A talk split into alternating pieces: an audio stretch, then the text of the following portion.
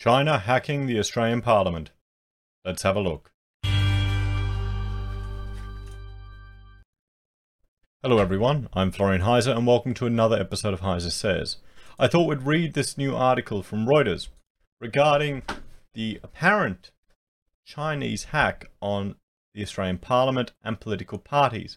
Remember this happened recently, I'd say a couple of months ago, where there was a hack on a parliament and several of the political parties here in Australia. And it looks like China was behind it. So let's have a read. Sydney Reuters. Australian intelligence determined that China was responsible for a cyber attack on its national parliament and three largest political parties before the general election in May. Five people with direct knowledge of the matter told Reuters. How is that? I mean, relations between China and Australia are a bit stretched at the moment, particularly with the trade war. But we are so dependent on China. We are so dependent on China. And I'll bring this up just as a reminder to everyone. This is from the Observatory of Economic Complexity, and it just shows you, you know, our exports and who our trading partners are. Destination China, 35%. 35%. There was a recent uh, piece on Sky News about a new lithium processing facility over in Western Australia, owned by Chinese businesses. A nappy, sorry, no, not a nappy, a formula company is being purchased, or it's uh, they're attempting to purchase one in Tasmania for baby formula, twelve dollars per share, and it was about what eight dollars per share. That's what it's on the market. So there you go. There you go. I mean, they've got the money, they've got the resources, and they know we make good baby formula. They know we've got good lithium. So, Australia's Cyber Intelligence Agency and the Australian Signals Directorate concluded in March that the Chinese Ministry of State Security was responsible for the attack, and five people with direct knowledge of the findings of the investigation told Reuters. The five sources declined to be identified due to the sensitivity of the issue. Reuters has not reviewed the classified report. The report, which also included input from the Department of Foreign Affairs, recommended keeping the findings secret in order to avoid disrupting trade relations with Beijing, two of the people said. Well, there you go. There you go. What does that tell you? Our, our economy is so dependent on this other nation that a cyber attack is being kept secret. What does that tell you about our leaders? Or the what does it tell you about the position we've got ourselves in? The Australian government has not disclosed who it believes was behind the attack or any details of the report.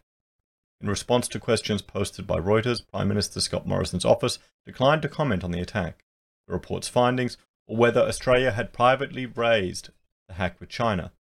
The ASD also declined to comment.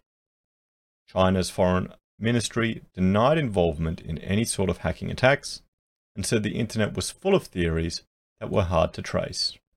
Full of theories that were hard to trace. Full of theories that were hard to trace. What do you think, guys? What do you think? When investigating and determining the nature of online incidents, there must be full proof of the facts. Otherwise, it's just creating rumors and smearing others, pinning labels on people indiscriminately. We would like to stress that China is also a victim of internet attacks, the ministry said in a statement sent to Reuters.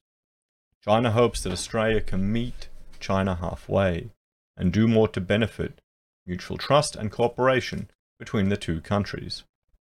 China is Australia's largest trading partner, dominating the purchase of Australian iron ore, coal, and agricultural goods, buying more than one third of the country's total exports and sending more than a million tourists and students there each year.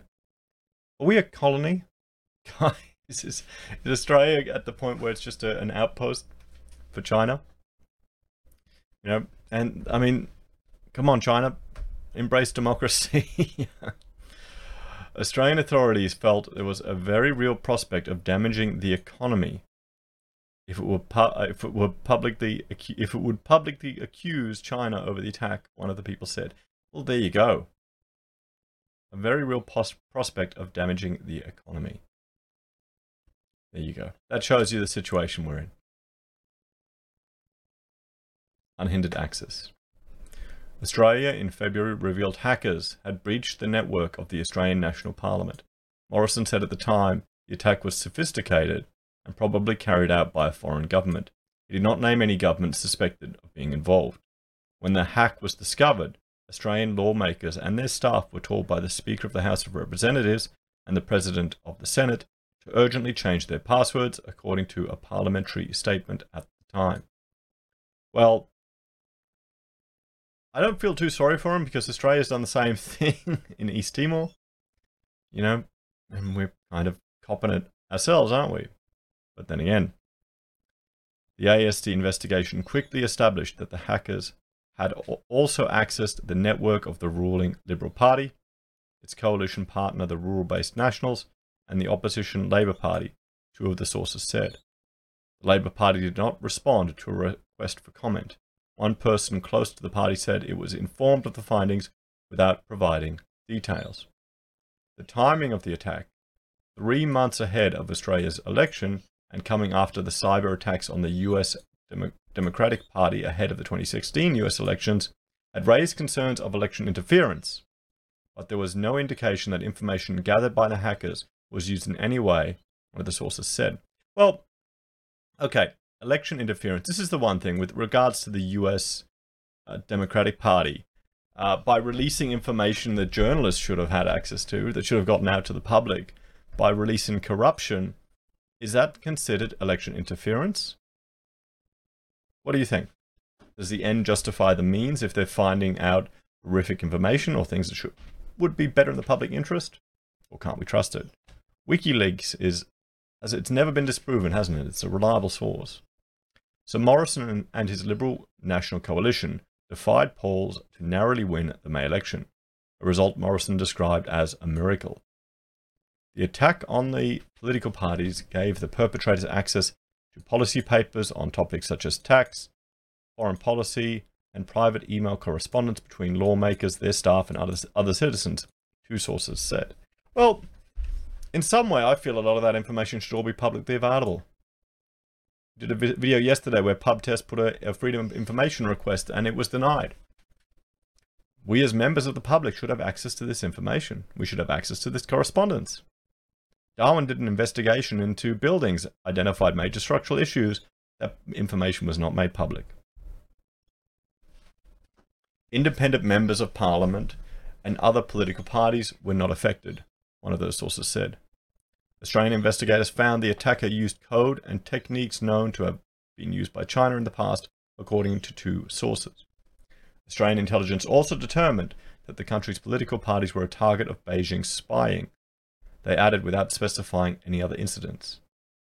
The people declined to. Well, why do they even need to do spying?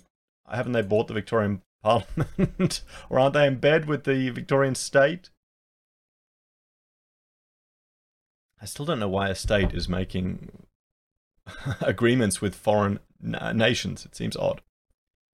The people declined to specify how the attacks breached network security and said it was unclear when the attack had begun or how long the hackers had access to the networks.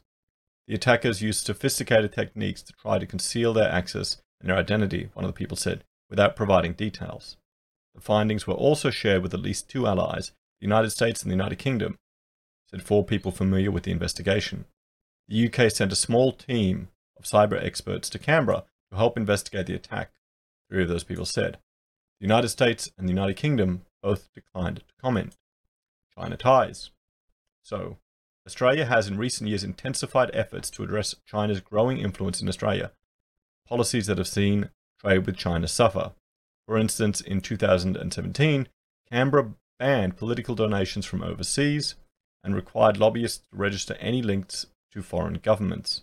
A year later, the ASD led Australia's risk assessment of new 5G technology, which promoted, which prompted Canberra to effectively ban Chinese telecom firm um, Huawei, I said it wrong again, from its nascent 5G network. While some US officials and diplomats have wel- welcomed such steps by Australia and praised the country's strong intelligence intelligence relationship, others have been frustrated by Australia's reluctance to more publicly confront China, according to two US diplomatic sources. On a visit to Sydney last month, US Secretary of State Mike Pompeo delivered thinly veiled criticisms of Australia's approach after Foreign Minister Marise Payne said Canberra would make decisions towards China based on our national interests. Pompeo said countries could not separate trade and economic issues from national security. Well, we seem to be able to do it. We seem to be able to do it here in Australia. You can sell your soul for a pile of soybeans. You can protect your people. Yeah, that's it. You can sell your soul for a pile of soybeans or you can protect your people, he told reporters at a joint appearance with Payne in Sydney. Well, yes. What do you think about that? Honest statement there. I think we've sold our souls here in Australia. Morrison's office declined to comment on whether the United States had expressed any frustration at Australia for not publicly challenging China over the attack. The US State Department did not immediately respond to requests for comment. Well, there you go. There you go. What do you think, guys? Do you think it's Chinese? Do you think it's another foreign nation? Do you think the information should be publicly available anyway? Maybe. Let me know what you think. Like, share, and subscribe, and I'll see you next time.